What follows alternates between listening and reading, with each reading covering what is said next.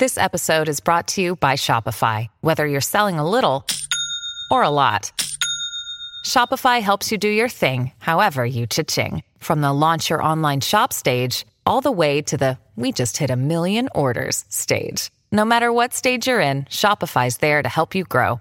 Sign up for a $1 per month trial period at shopify.com slash special offer, all lowercase. That's shopify.com slash special offer. This is Classical Ideas with Greg Soden.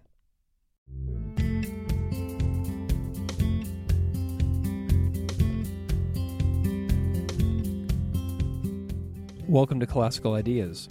This is Greg Soden. Today is a conversation about a life in Zen training. My guest in this episode is Corey Hess. I got connected to Corey through a mutual friend, Meido Moore, abbot of Korinji Monastery in Wisconsin. Meido Roshi consistently shares links from Corey's fantastic blog, Zen Embodiment, and I noticed Corey posting regular comments and links on a Facebook group about Zen practice in the United States. I started reading the Zen Embodiment blog too and found it to be unique and interesting. Corey's blog creatively and poetically talks about his Zen experience in Japan and the United States and encourages others to dive in to their own unique inner process of embodiment and awakening. Corey's blog brings Zen off the cushion and into society, into parenting, into being married, into the professional world, and into his direct work of helping people in his body therapy work doing structural integration, meditation instruction, source point, and craniosacral therapy. You can read his blog about Zen practice at www.zenembodiment.com.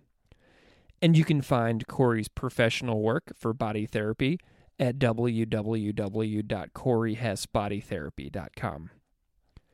Today's conversation with Corey is essentially a three part conversation. The first part is Corey's backstory for how he found Zen after growing up in Michigan.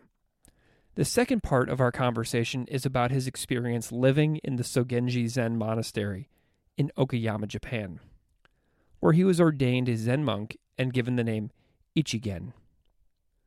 The third part is about Corey's post monastery life, his work, his family, and his writing.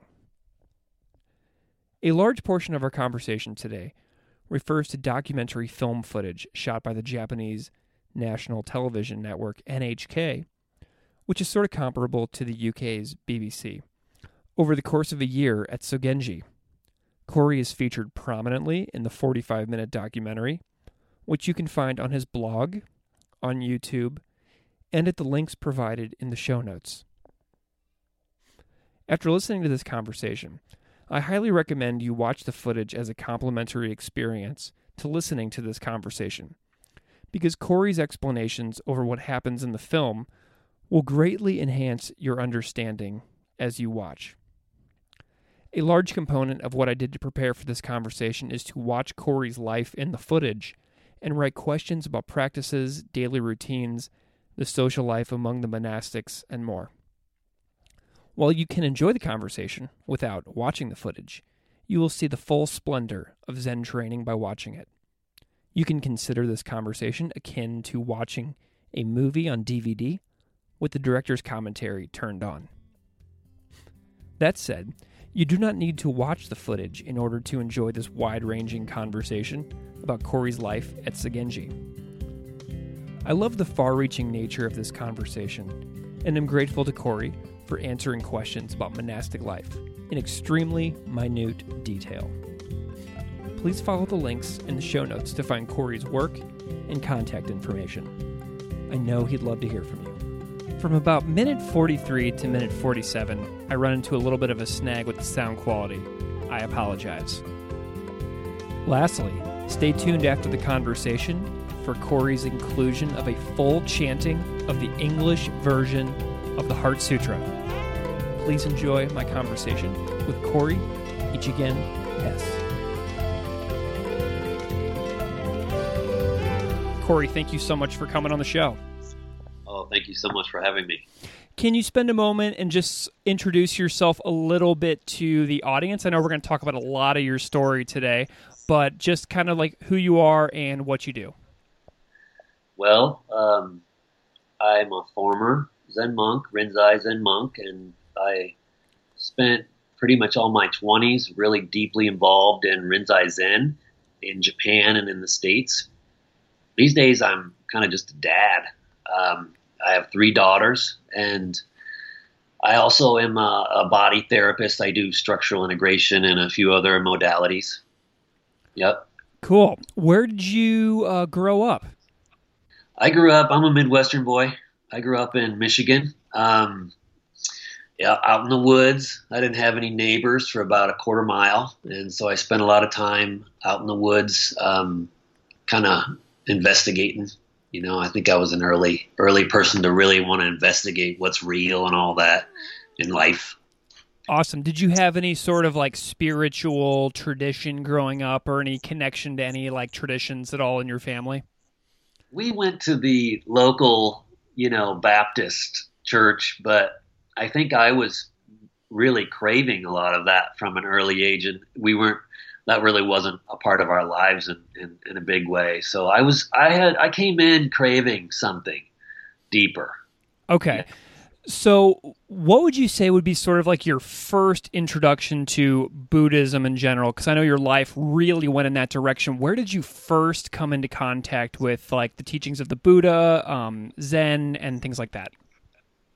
Well, uh, I think I had read, you know, Buddhism books um, in the public library or or whatnot, but I think I saw one book one time um, in the in the library, and it was I think it was actually one of these really great books where they show the Japanese monastery, and you, I saw the monks, and I think they were you know all laying in a line sleeping, you know, and I was just um, totally blown away by, if nothing else, just the aesthetic of it was very powerful. I think it really hit me in a certain way I didn't really understand. Mm-hmm. Do you think it's like the mountains and the robes and the shaved heads? Like, what do you think it was about it that really drew you in? It was something very Spartan and very pure, and um, not necessarily morally pure, but just something very, um, very kind of penetrating and sharp about it. Um, you know, I, you know, honestly, I was, I grew up with Star Wars. You know, I was looking to figure out how to be a Jedi or something in my yeah. life. So I think it was, I, I really was um, looking for some kind of training of, you know, to be able to explore deeply what's what what it is that's moving around, what it is that's um, existing in space, and that, so I, I think that there was a training aspect you know, I used to watch all these kung fu movies, you know, as a kid. So I was looking for some kind of deep trainings. Mm-hmm. How old were you when you think that you established like an actual practice in Buddhism? Well, I, I don't think I really had a really, you know, real practice until I went to Japan. Okay. I think I, I think I was um, I had sat a few different osesshins, mm-hmm. and I think I had, um, you know, I'd been at the the little monastery on Whidbey Island where I live. There was a little monastery called Tahoma One Drop, and uh, I had been there, and I'd been sitting for a while, but you know, to really get a really deep, you know, start to really investigate this practice takes for me. It took a long time to even just to be able to sit there and be comfortable and um, really engage with it. So Japan, I you know, you're just thrown into the fire there, so, right? You know. So you went to a monastery, Sogenji, in so your Genji. in your twenties, right? Yep, yep. How how old were you when you went? Do you specifically remember? I think I was 23. Okay, so what was your life like from maybe like your early 20s, like 20 to 23? Like what was that point like leading you to the monastery? Cuz I think that's a really interesting process that a lot of people might be interested to hear about.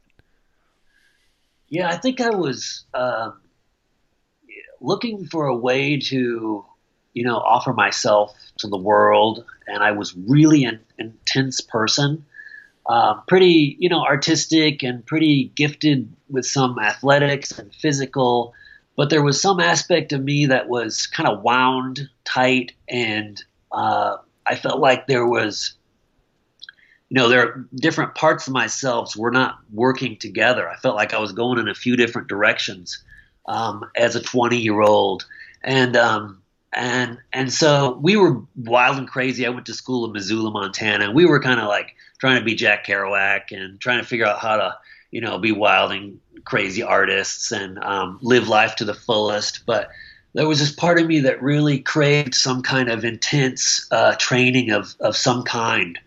Um, and but then I got I got this uh, I got injured when I was in in I think I was a little bit after no I'm not sure what time that was but I got injured and I had this whole physical problem with my hip. And um, through that I realized through some different um, uh, energetic practices that oh I have to really work on this for uh, in a deep way for a long time to to sort myself out.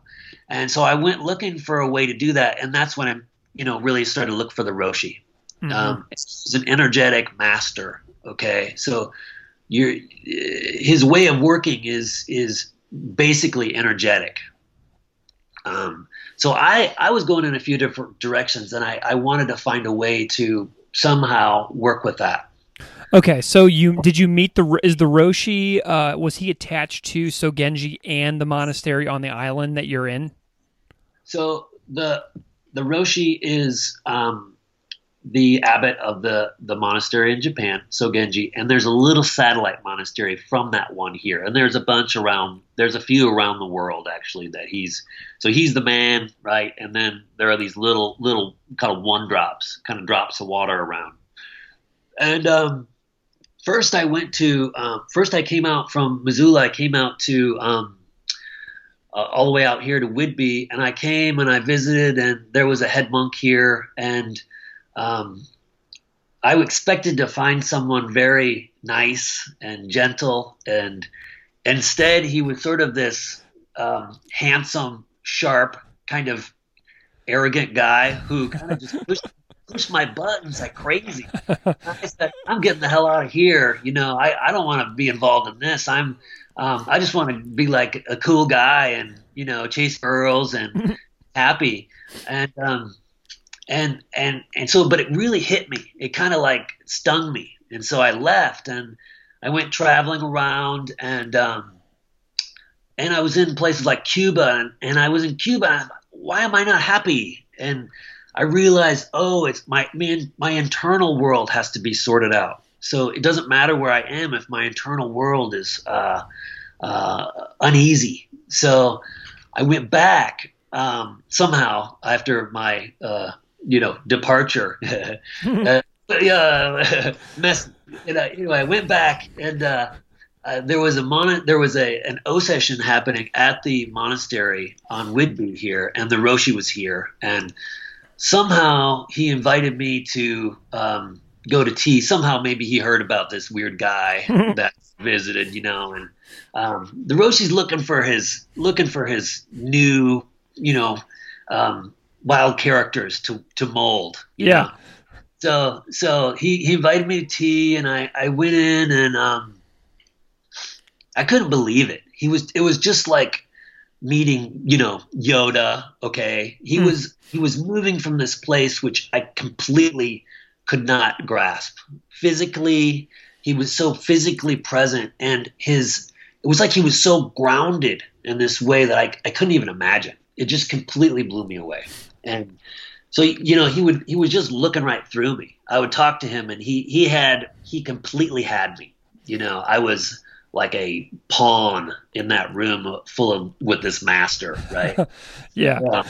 So so I said, you know, I said, well, why would a person like me go to go to train in Japan? And uh, in his you know indescribably deep voice, he says, "Ooh." what do you think? You know, what do you think? and I said, well, uh, well, it depends on the person, you know. And, um, and he says, you know, he says, no, it's to realize why you were born. Hmm. And I, I, I didn't really have, I had nothing. I couldn't do anything with that. I had zero understanding. And, um, and that, so that shook me up. And then I stayed. He let me stay for the rest of the four days. There was it was a seven day old session. He let me stay for the rest of the four days, and I sat in one of these knee chairs. You Mhm. know, Yeah. I was just suffering. You know, just this like ball of like key confusion and pain. You know, and and then on the last evening, I I I had this you know opening, and it was like time stopped. And you know it was a really big carrot for me. It was a carrot to show me oh this is possible with this. And you know i could like read everybody's thoughts. And um, so you know people have stuff like that when they start you know. And um, for me it was it was a real wake up like oh this is a practice that i could really dive into. Mhm. okay. Um, but then i left and i like i was on my brother's couch in seattle the next night you know like w- you know and um and uh but then uh, oddly enough a little bit later i got to go as a chaperone for this group to japan and i visited the monastery. And they they had a they had me marked as a possible weirdo to go over there you know and so so I went and it was really profound for me being with the Roshi and being in the monastery. And there's there's always an aspect of like you're you're kind of like are these yuppies playing dress up you know what Mhm. is this but then there's this other aspect where it's like oh this is so it deeply affected me I was going to the Roshi for he he allowed me to go for sanzen which is the the private interview Yeah. and uh, he just sizes you up, you know. And I just went in there and I just cried, and it was very intense, and um, and so it really hit me, you know. But came back and I still just wanted to be a normal guy. I don't want to go do that training. That's crazy, you know. And then the, the then there was an osesshin again on the island, and day six was uh, September 11th, 9/11 and and there was so that one that head monk I had talked about came into the you know day six and day six you're pretty raw as a new practitioner. Yeah. Anyway, he came in and um, told us that the two planes had crashed. You know, so um, it shook me up and I realized oh I'm going now. Right. So that, that's how I ended up going to Japan. Oh my goodness. Okay, so everything that you just described, so like going to Japan, people can actually see your experience in Japan because there is a film that exists that you posted on your website Zen Embodiment that details your experience in like sort of like a day in the life in a monastery. And so like people can go to your website and they can watch like 50 minutes of footage basically from like the time of a wake up until sleeping time in a monastery in Sogenji Rinzai Zen Monastery and you are in the film. So ha, like tell me about this film like why was this why does this footage of this film exist that demonstrates the like a day in the life in the in this monastery Well, I think for the Japanese, they have a, a particular uh, fascination with the foreigners who are there um, training. I think in some ways for them, um Zen is is a little bit like uh, you know some form of Christianity here that people uh, feel like is kind of tired and old and um, maybe they've been there, done that. So they're they're just shocked by the fact that we are um, all these foreigners, these you know these really tall, strange, you know foreigners, men and women, are there um, training for for almost decades, you know, years and decades. And so I think for the Japanese, they have this like either it's this thing I don't care about, or it's so far and exotic the training that normal people don't do Zen training in Japan. It's it's it, they don't think it's possible. So the fact that we're doing it is pretty exciting and exotic for them. Okay, so how long was this film crew in the monastery filming all this footage?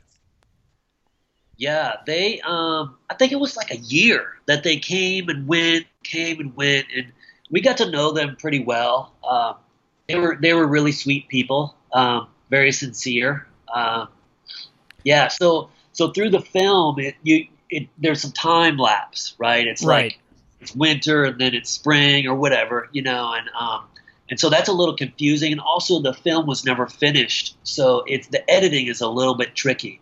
So, um, but yeah, and, uh, um, and also they kind of wanted pyrotechnics.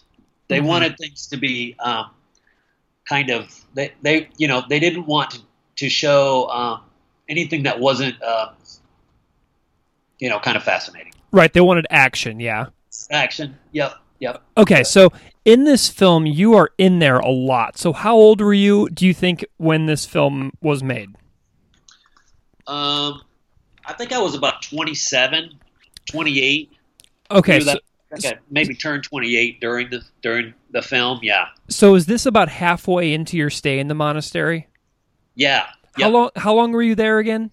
Well, you know, that was all my 20s. So Okay. after I went there 23, that was it. You know, so I was just like um, there, and then I was here a little bit at the monastery. So, um, so yeah, it was like 30, 30 we were kind of out of there. Okay, cool. So, in the film, in the very beginning, it sort of shows like the morning wake up routine in a Zen monastery. So, people appear to be wearing very, very heavy coats inside. Uh, you can see their breath, like, um, it's it's it's obviously very cold and then early in the film you are there and you hit a giant bell with a wooden hammer so what does this mean Well, that was so. The first thing we do is we go to choka, and choka is the chanting. So we do that for like an hour. okay So, so you get up. Someone says kaijo. So you wake up. Someone yells kaijo. You get up, and then you go immediately to go chant. Okay, and me ringing that bell is to call everyone to go to the um, hondo, the big, the great building, the great hall rather, to chant. So that's, you know, everything in the monastery is done with a bell. So, so that way communication is kept to a, a minimum in that way. So honestly, what that does is, you know, you hear, I hear a bell and I start to smell rice, you know, Right. or whatever. I'm, I, you get very Pavlovian in that way. Pretty funny, yeah. So after you hit this and you go into the Hondo, the meditation hall in the morning for zazen seated meditation, how long is the morning meditation? So so so like four to five is choka, and then you go back to the zendo and chant just a little bit more, and then everyone runs to sanzen. So in the video, you see people running, and that's right after choka. Okay. So and then that that morning lasts until seven, or it did when I was there. I think it may have shifted slightly, but so that's two hours of um, zazen and sanzen with the roshi. Okay. So during the chanting, something that people who watch the footage will notice is the chanting and this is seriously intense. Like I was taught a little bit like the Heart Sutra and the four um, great vows and chanting a little bit and it's really really hard and the film clearly shows people who are like like like catching their breath during Yeah. these chantings. So like can you talk a little bit about the physicality of the chanting practice? Yeah, I, I, I did write one blog post about that. Um, but, you know, everything in the monastery is about, you know, working with our ki, with our energy, okay? And the chanting is the reason, partly the reason we get up and go chant is because we get all of our energy flowing through the chanting. And everything with the Roshi starts with Sosokan. Sosokan is a, a breathing technique where you extend your breath fully and then you extend it a little further. And of course, at first, everyone forces that. But really, it's more about focus and it's about getting into our bodies and letting them open up. So, so often with the chanting, you know, especially at first, you know, I had a lot of problems with the chanting. You're there, you know, you're trying to you're trying to chant out, but half of you is going in. So so a lot of the practice is about figuring out how to get your whole self moving in that one direction. So, um, you know that you see that with people in in the video. Like they're working on that. They're figuring out how to get their their you know um, their whole their whole energy going in one direction. Does that make sense? Absolutely. It's it's really a sight to behold and in order to actually understand how difficult it is, I think that somebody actually has to try and do it. Yeah. Um Yeah. So during zazen, whenever you're seated, you have your hands placed in a really certain way. So a lot of times it'll be like a mudra where like uh, w- one hand will be resting on top of the other, but then the thumbs will be pressed together in like sort of like an egg shape. Yeah. And in the film, I see that a, the hand mudra in the film is now at the tips of the thumbs touching, like you see in some Zen photos. It's kind of like where you have the thumb inside of a fist and then you wrap your hand around the fist. So, like, do you have like a seated meditation mudra that you prefer? Um, because I've seen it done a bunch of different ways. Well, I think officially, you know, for the pictures, they're going to do this normal kind of with mudra with the tongue, the thumbs touching. But you know, Rinzai's a little irreverent, to be honest. It's a little bit more. Uh, you know, I, there's a little less OCD on everything being done exactly perfect. Mm. Um, uh, that's not it's not bad that, that that's the way it is and and um, you know Soto I think is a little more little more OCD on everything being done exactly you know the way Dogen said it or whatever but the Rinzai um, you know it's a real physical practice it's a real energetic practice and a lot of us you know the Roshi would normally sit grabbing his thumb. You know, it's a little more like there's a little aspect I think where you can feel your your tanden, but just below your navel, you can feel that a little bit differently by grabbing your thumb. Um, and I personally like that better. I think if we're trying to do like this perfect mudra, I think people actually sometimes can't go as deep in their zazen. They can't let go as much if they're trying to do this perfect mudra. Okay, cool. I like that. Um, I was always curious about that because I've seen it one way. Like our f- mutual friend Meido Moore has it with the grabbing of the thumb in his book. Yeah. And then I've seen people do it with the thumbs touching, like in sort of like the egg shape. And I was always just curious if there was like a specific reason for that. So sorry for getting a little too nerdy and technical there. No, no, no. Um, so I want to talk a little bit about a little bit about sanzen, which you mentioned earlier. And there is a really intense scene in the film where there's a student and teacher meeting and the student screams like full volume in the face of the teacher and then the teacher screams back and rings a bell and then the student bows. So what is the purpose of this? What is this practice known as? Like why is there this yelling between the teacher and the student and what is it all for? Well, um, those two uh, sanzens that you see are um, the first one is actually um, he's actually doing these these additional questions after the mu koan, and then the second one is this traditional mu koan, and um, you know sanzen is like this meeting of energetic kind of soup, okay, and you are presenting your energetic state of mind and the Roshi is there with his state of mind. And it's a blending of those, it's a meeting of minds. Um, the mu koan is what you do actually is the shout is an expression of an energetic overflowing. Mm. So if done well, it's not force. So if you're if you're really doing the mu, it's it's exploding out from this overflowing of energy. So so people think it's some kind of, you know, that you're yelling, but really, if you're doing it well, it just is emerging from this energetic um, overflow. Okay, interesting.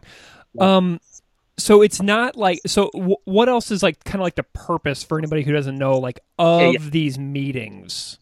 So so the you're going in and you're trying to present your state of mind to the Roshi. Okay, The Roshi's job is to like show you where you're where you're off, show you where your uh, your state of mind is fuzzy or it's not sharp, or um, he he finds your gap, and you are looking each time you go in, and it's like you're in this duel, okay, and you want to show him you got it, Mhm. okay, and he his job is is to outdo you every time and beat you every time, and and to show you oh you're wrong there, you're off there, you're uh, you're missing it. So Okay. So that- thinking thinking back on your sanzen experiences, like what would you say is like the biggest things that you gain from doing a practice like sanzen over a period of years, like with one teacher? I would say that the Roshi is this master of. Uh, he's like this blacksmith who's forging uh, his students to uh, open up to their true nature. And for me, I found this deep level of relating and communicating energetically that uh, completely changed my my life. And he was um, so to the communication in Sanzen is there's a verbal aspect. Sometimes you're talking, but really there's this whole under the table energetic aspect, and that's the real teaching. And So you're getting transmitted this Buddha state of mind, and you have to learn how to receive that. You have to relearn, learn how to embody and let it uh, transform you and metamorphosize you. That's what Sanzen's about. Cool. Okay, so when so when you were there, you don't just ring the bell and chant and sit and do sanzen. You also work, and you were kind of like a kitchen guy, right? I did all the jobs. Okay, Yeah. cool. Um, Yeah. there, um, there's a guy that you probably know about, uh, an author, Rinzai Monk, Shozan Jack Haubner.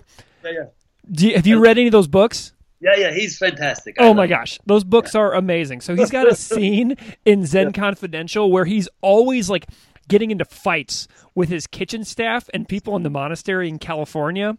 So he's like getting into these huge like Oh brawls in these in these kitchen scenes and they are the whole, most hilarious things ever but your your environment seems like super quiet and peaceful in the film but there's probably more to it than what we see in the film i would imagine. So you're surrounded by people.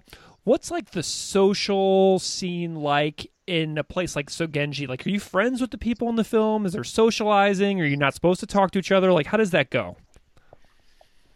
Well, when I was there, there was some social stuff really going on, and um, there's a whole brotherhood, sisterhood thing. Um, as a as a as a new person, a kohai, you come and it's really helpful to have senpais there who are who've been there a little longer, and they have really uh, transformed through their through their practice. Um, they they can really help a new person, and so um, there is a whole social aspect there. I had great friends, still great friends from that life. Um, you're all kind of like these mavericky, kind of wild people who go there. You're there because you're some kind of rebel, and um, but I would say that in the monastery, it's like this oven where everyone is cooking, and the heat is really high, and people are really intense. They're going through all their shit. You know, it all comes up and um, so there is conflict after conflict. It is a place of conflict, and you know people think, oh, you're going to go to this monastery. It's going to be so relaxing, and everyone's going to be smiling the whole time. And really, everything in the monastery moves fast. Everything is intense, and the roshi is the most intense. So so it's it, you know the, the the analogy of the you know you have these potatoes boiling in a pot and everyone's all the skin gets boiled, you know, kind of rubbed off. That's Yeah. So you think it's a sweet place, but it's really um, there's there can be violence. There it's um, it's a very intense environment. did you ever punch anybody Uh, no, uh, but, but uh, there I I was a, a yeah I was a problem for a couple of years for sure. You Yeah. know, uh, you know, and it, you know we're doing this energetic work, opening up your body. You emotions come big time. yeah So, you know, and and part of the deal is that you just have to sit with it. You just have to be with it, and then part of that it just transforms you. You become uh, tough, and you've had to face it for hour upon hour, and something changes. Hmm. Yeah. So, so you said you're still friends with a lot of the folks that are in the film too. Yes, uh, very much so. Very much Awesome. you know, it's like we we went through uh, something very intense together. So we, we, you know, if someone walked in the door right now, I would just know they were they were a, a, a Sogenji person because they'd have a a certain type of intensity, a certain energetic uh, flavor, or call it a kill guy. You know, they'd have a certain uh, feel to them that I, you'd oh you're a, you're a Sogenji person. Yeah. So one of the surprises for me in the uh, in the in the documentary is like the demographic makeup. So you're in Japan, but the demographics seem like strikingly Western. So what Yeah. was how many like what was like the the breakdown like racial gender? What was like the breakdown of like in the monastery? Well, this is an experimental place.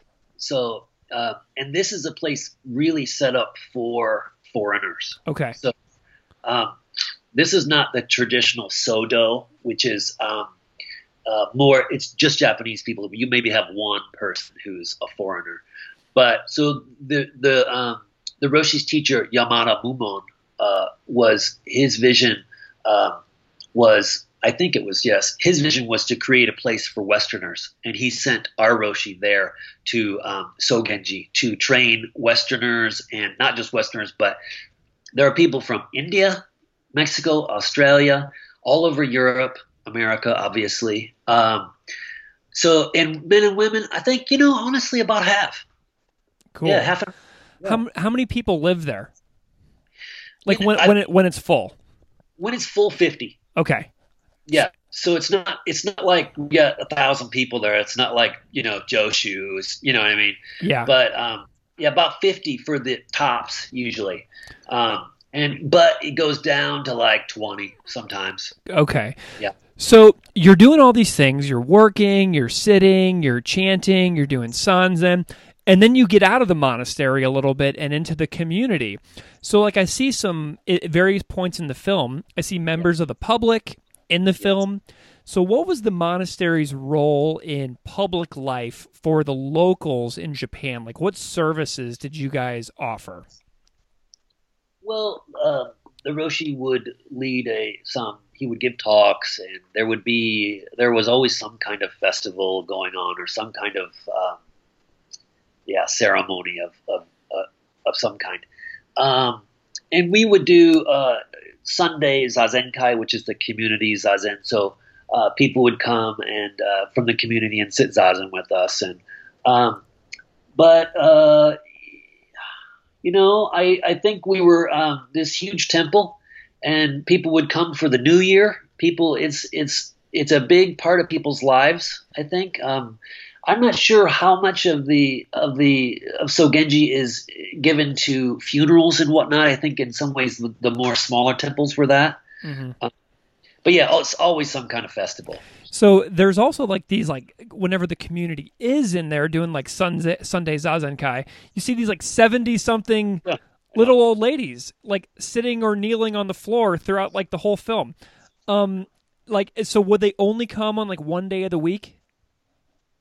Well, um, yeah, I mean, this is a training environment, so it's kind of like you, they're not going into this oven every day, Right. You know, so they're going for for this certain time. There's a he would do this um, these these little talks, Asahi culture. He would do these little talks, so there would be a group of very devoted. Um, you know, seventy-year-old women who would come and he would give a talk to, and um, it's their time, and they kind of take over, and they, you know, they get special time with the Roshi, and that's very important because the Roshi's very powerful. So they get to kind of soak that up a little.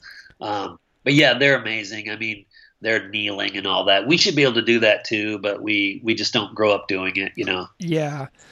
And so like whenever you're involved in the community, you all you guys also would have like businesses, right? Like I think I saw at one point in the film like I saw like you guys like packing seed packages or something. Like how do you keep the lights on in a place like that um in a modern expensive society? Well, you know, I think that actually what you saw may have been people just saving seeds from their own uh, from our garden. Oh, okay. Yeah, honestly, I don't. I we, there's no there's zero business at Sogenji. Really, it's all internally funded. This is a huge machine. Okay. The whole Japanese. This is like you know, this is like shots. You know, cathedral. This is you know this is the, this is a huge temple within a bigger machine. So huge f- funding from Japan. Okay, cool. Um, Yoshin. Yeah, because like whenever I think about like uh like uh, I read like a book about the history of the San Francisco Zen Center, and they like had like like a farm and a restaurant and like a bakery and everything, and they were having businesses left and right, and they were like renting out their monastery for like uh, summer like vacation and stuff. So that's interesting that there's kind of like a little different approach to funding the whole thing in Japan. Well, um, this is a there's a there is a philosophy behind that, and that um, I think the the ideal is that people, if you have the ripeness of your practice, that people will fund it. Mm-hmm. This is the idea, and so theoretically, there shouldn't have to be a business because people will want to support that that organization if it if the essence is deep enough. So this is the idea in Japan: is that to work is um, maybe a little it's not really recommended. Okay. So then when you get out in the community a little bit, I saw some parts where you guys are walking through town and you're dressed differently inside right. the monastery versus when you're in town. So like there are these like rope shoes and these gigantic hats and like leggings that look like tights. So when someone is like in town, um like why are you dressed differently when you walk through town and what happens? Like why do you go out of the monastery into the town? Um, well that's called takuhatsu and um, it's honestly for the community.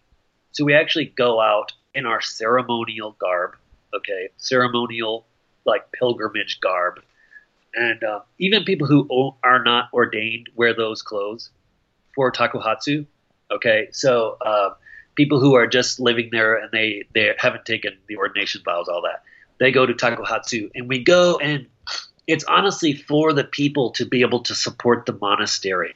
That and they don't give that much. It's not like we get a bunch of money, so um, or rice, you know. So it's more that the community can offer something to um, for their own practice. So we go for them, honestly. Cool. And I know some people are wearing navy blue robes, some are wearing black when they're out on the walks. Like, um, is there any difference in the color of the robes that is important? The the winter robes are the denim. Oh, the, okay. Are the black. Okay. So, yeah. So in the winter you wear these beautiful um, denim, you know, robes, and the summer is this mesh sort of plastic thing. nice. Yeah. So I know that you were ordained, and I want to. The last thing I want to talk about before we talk about your current businesses and your current life is your ordination. Um, so your entire ordination is in the film, right? Yeah, I mean, you know, they they yeah, pretty much, yeah. I mean yeah. that that is amazing that you are the one person who got their entire ordination in this film. Yeah, yeah. So there's so there's like a long process that goes into it. So at the very beginning, you come out and you're wearing white in your ordination, and there's a right. person next to you who is with you in that ordination. Oh, that's my very good friend uh, Sogaku, who's a Portuguese guy. He's actually a teacher now in a different lineage in, in Paris. Okay, but yeah, he's so he's already ordained. so he was sort of my wingman, you know. Nice. Making sure I didn't mess up too much. Um, which I'm very good at messing up. So, uh, yeah, so he he kind of knew knew it and knew knew the steps. So he helped me to the choreography. You know, everything in Japan is about uh, in the monastery and whatnot. There's a choreography. There's a there's a ceremony for everything. So a lot of that whole ceremony is about is about um, just the the yeah this this whole ritual.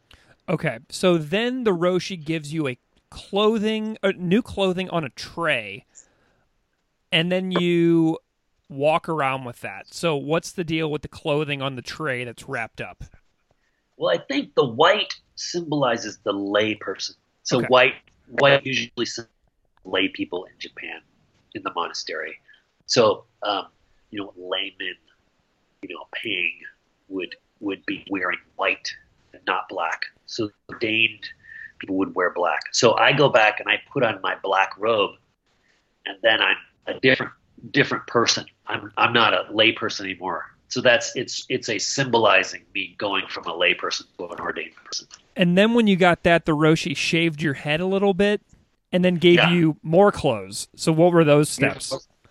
So they gave me the kesa, which is the Buddha's, you know, Buddhist robe. Uh, and that's the formal. That's the very formal um, uh, long sheet that you wear. Um, has lots of meaning, I'm sure. Um, but yeah, so so and he shaved that was like you know something I, I, I'm getting, but something shaving, shaving off my delusions or you know final.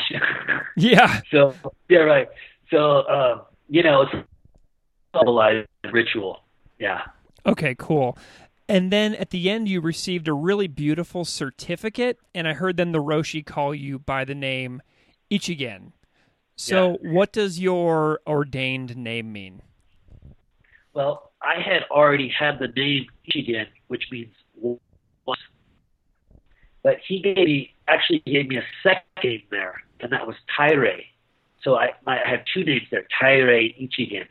Um, and Tairei was a, a former Roshi at the monastery, and um, I'm not sure why he gave that to me. People don't normally get an ordination name, but my name Ichigen I had had for a year or two before already.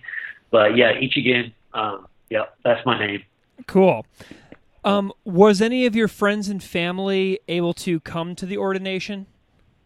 I did have um, I did have a really good friend who had spent time with me at uh, the the little monastery here in the states. Um, he had come. Um, my good friend Chris Lanning, and then his folks were there. Uh, and then I had some some friends who live in Japan who visited. My folks did not come. My family. Uh, uh, for a lot of people, I think it's a it's uh, their folks aren't completely supportive of their time in, in the monastery. Yeah. Okay. So, do you think that Americans or Westerners should study Zen in Japan? Well, I think uh, I think if you if you have a what's called the great doubt, this is a this is a great uh, need, uh, sort of your whole being needs to really discover, you know, this real truth. Um, I think working with maybe the the best teacher, uh, best flavor for you that works is is what you need to do. And I think that you know, the Roshi is getting a little older now, but still the, the most sublime teacher I am aware of. So if, you know, everybody's got a little flavor that they, that works for them, you know. So I I would not tell anyone that they should go train with the Roshi. If you're like me, who, you know, extremely intense, wanting someone who could take any kind of intensity I could offer and and be able to give me more, that was the Roshi, and I ate it up, soaked it up. So if you're looking intense environment, I would say you you might want to check that out if you're pretty psychologically stable.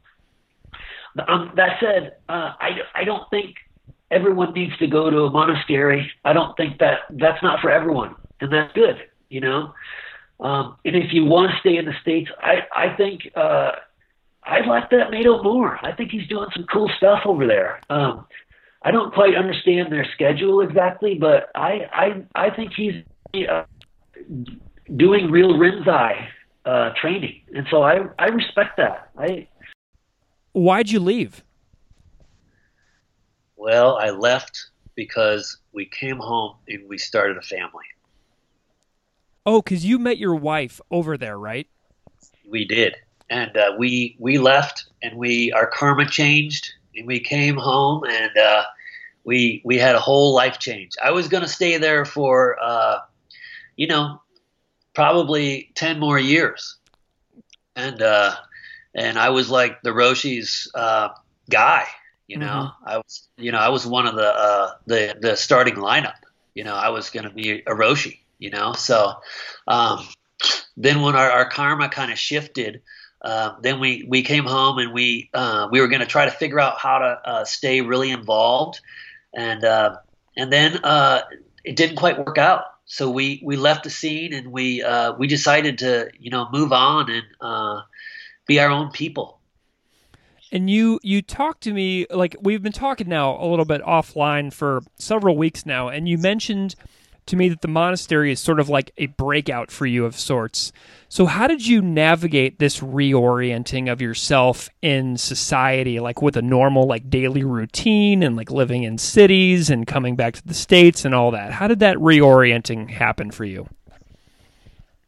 I think that, uh, you know, the, the, the training and the Zazen, it all gives you this internal compass, you know, and and so you have you have your own way of uh, working with this true nature and with uh, the universe. And and so for me, uh, I had to just creatively uh, work on uh, maintaining and working with that.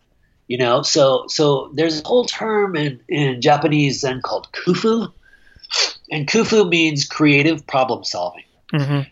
And so, so for me, it's been this just wonderful uh, artistic kufu about how to figure out how to offer myself on the world in a in a meaningful uh, way, you know, artistic way. So it's all tied into the training. So it's like a, our whole lives are still the training. We're still expressing that. We're still working with that. It's just in a slightly different venue. So Corey Hess body therapy is yeah. like something that you do like for for a living, right? Yep. Okay, so you offer several services uh, in your body therapy profession called structural integration, Sourcepoint therapy, and craniosacral therapy. And these are things that I'm not super versed on. So, first of all, what kind of is like the purpose of the business? And then maybe you could describe a little bit about what these services do. Yeah, well, um, you know, people come in with certain issues. You know, they come with sciatica or they come with uh, you know postural issues or uh, headaches or or anything like that. And uh, the structural integration. Um, before I went to Japan, I went through a whole uh, the Rolfing series, and uh, so structural integration was developed by Ida, Dr. Ida Rolf, and there are different schools of structural integration. One of them is Rolfing, which you may have heard of. Mm-hmm. Um, and then um, I went to a slightly different school. I went to the Soma Institute, but um, I was really impressed by uh, the the whole structural integration mindset. It was pretty out of the box, and dealing with uh, you know human potential and um, what gravity was and how to align ourselves with uh, you know gravity and um, uh, yeah this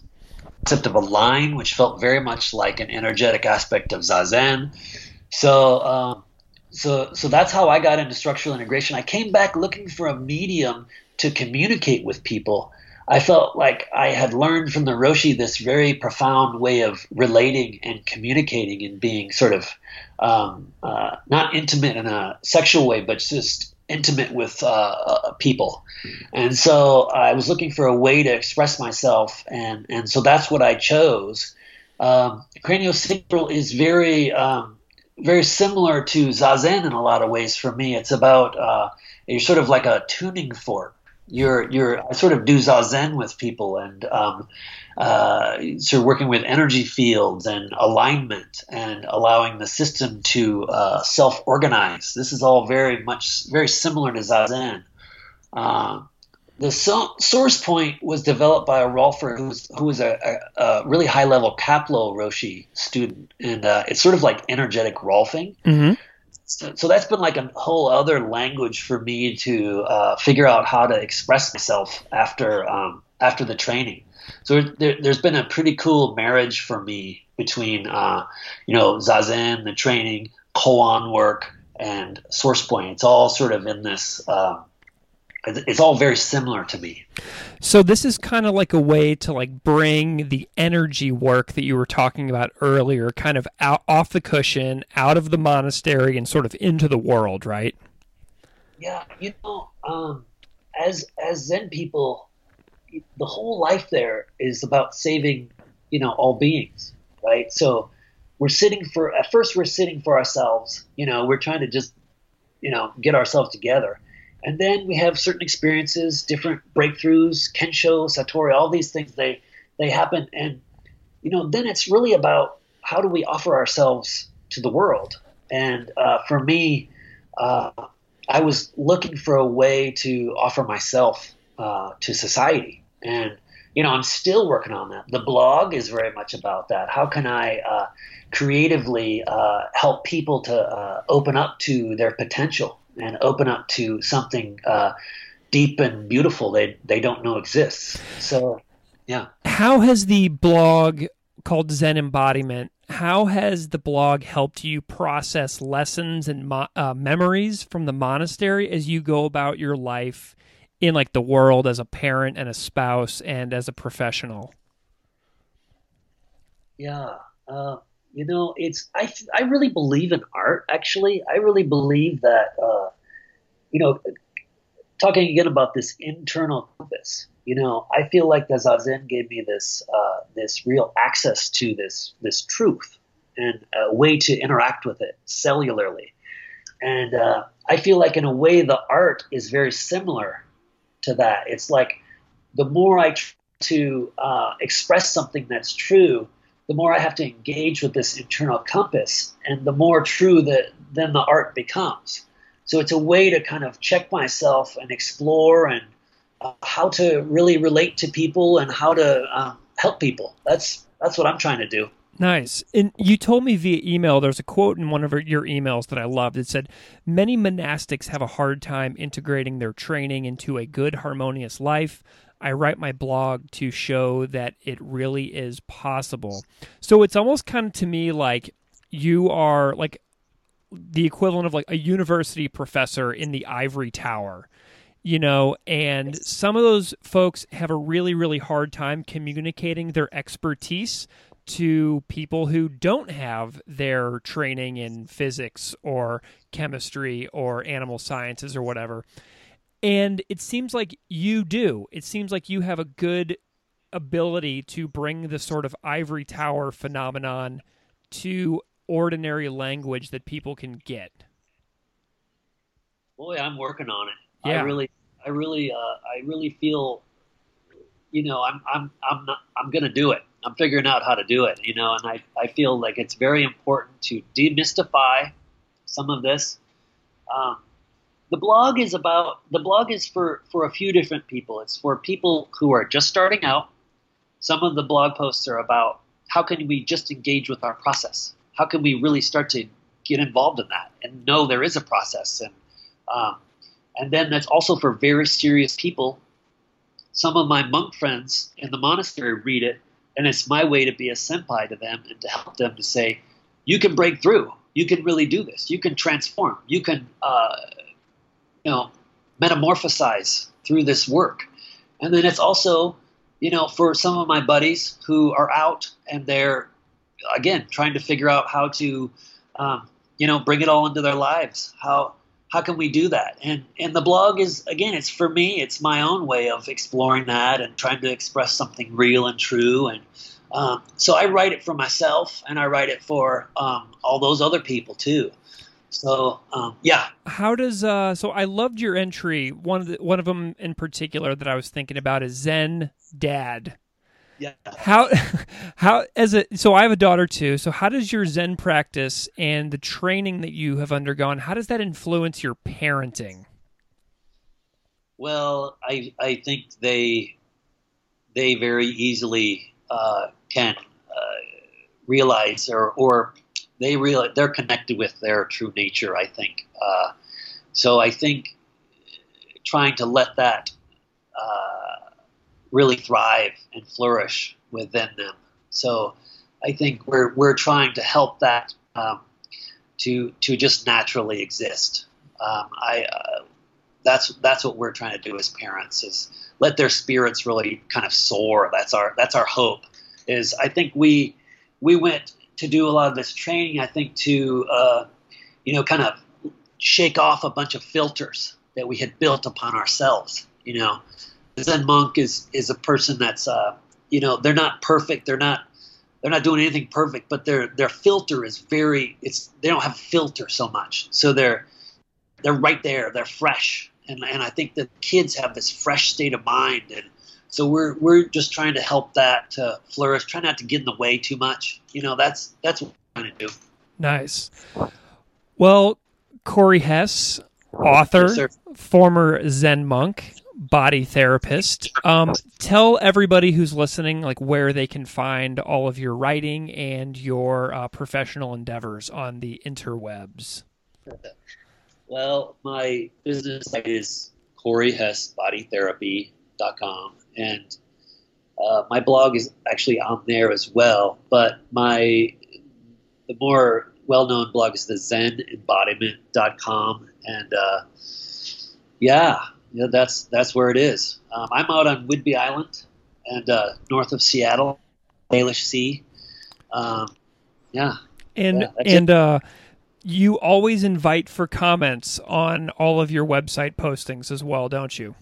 Yes, I'd lo- I love to hear comments. I'd love to um, be able to be helpful in any way that people have.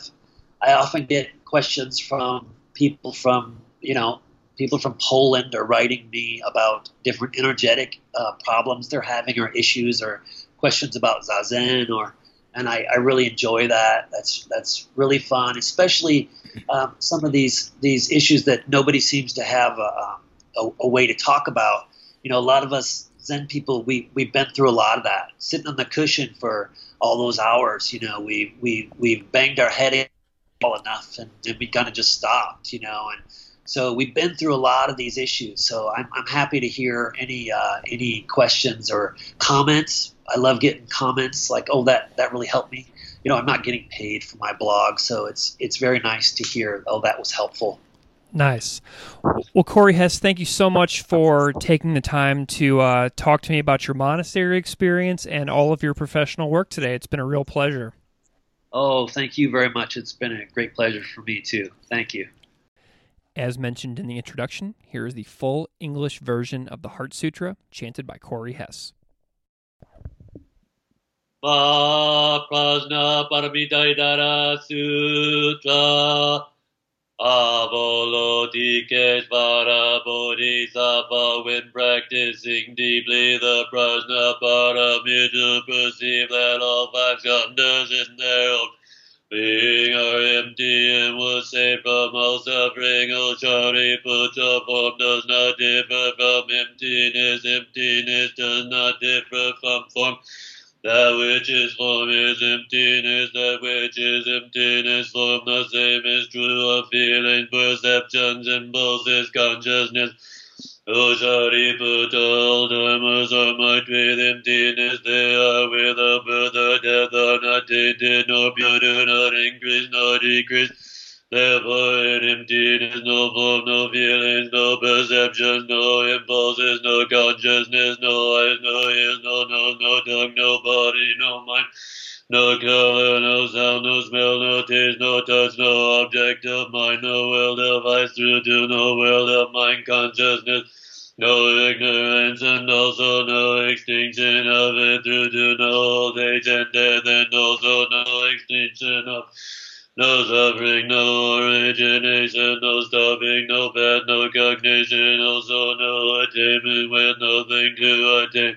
The bodhisattvas depend on prajna paramita, and their mind is no hindrance. Without any hindrance, no fears exist.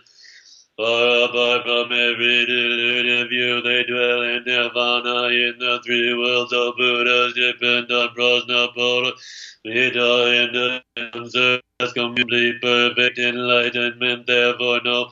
The prajna paramita is the great transcendent mantra, is the great bright mantra, is the utmost mantra, is the supreme mantra, which is able to relieve all suffering and is true not false. So proclaim the prajna paramita mantra. Proclaim the mantra that says Yate Yate Para Yate Parasam Yate Bodhisattva.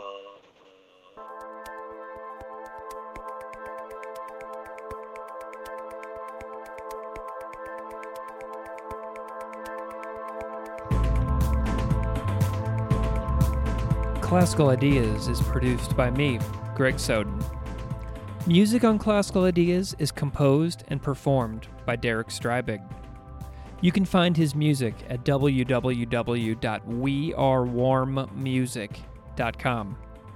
If you like this show, please rate it on iTunes, Stitcher, or wherever you get your podcasts. You can email me at classicalideas at outlook.com or find me on Patreon at patreon.com slash classical ideas podcast. Thanks so much for listening.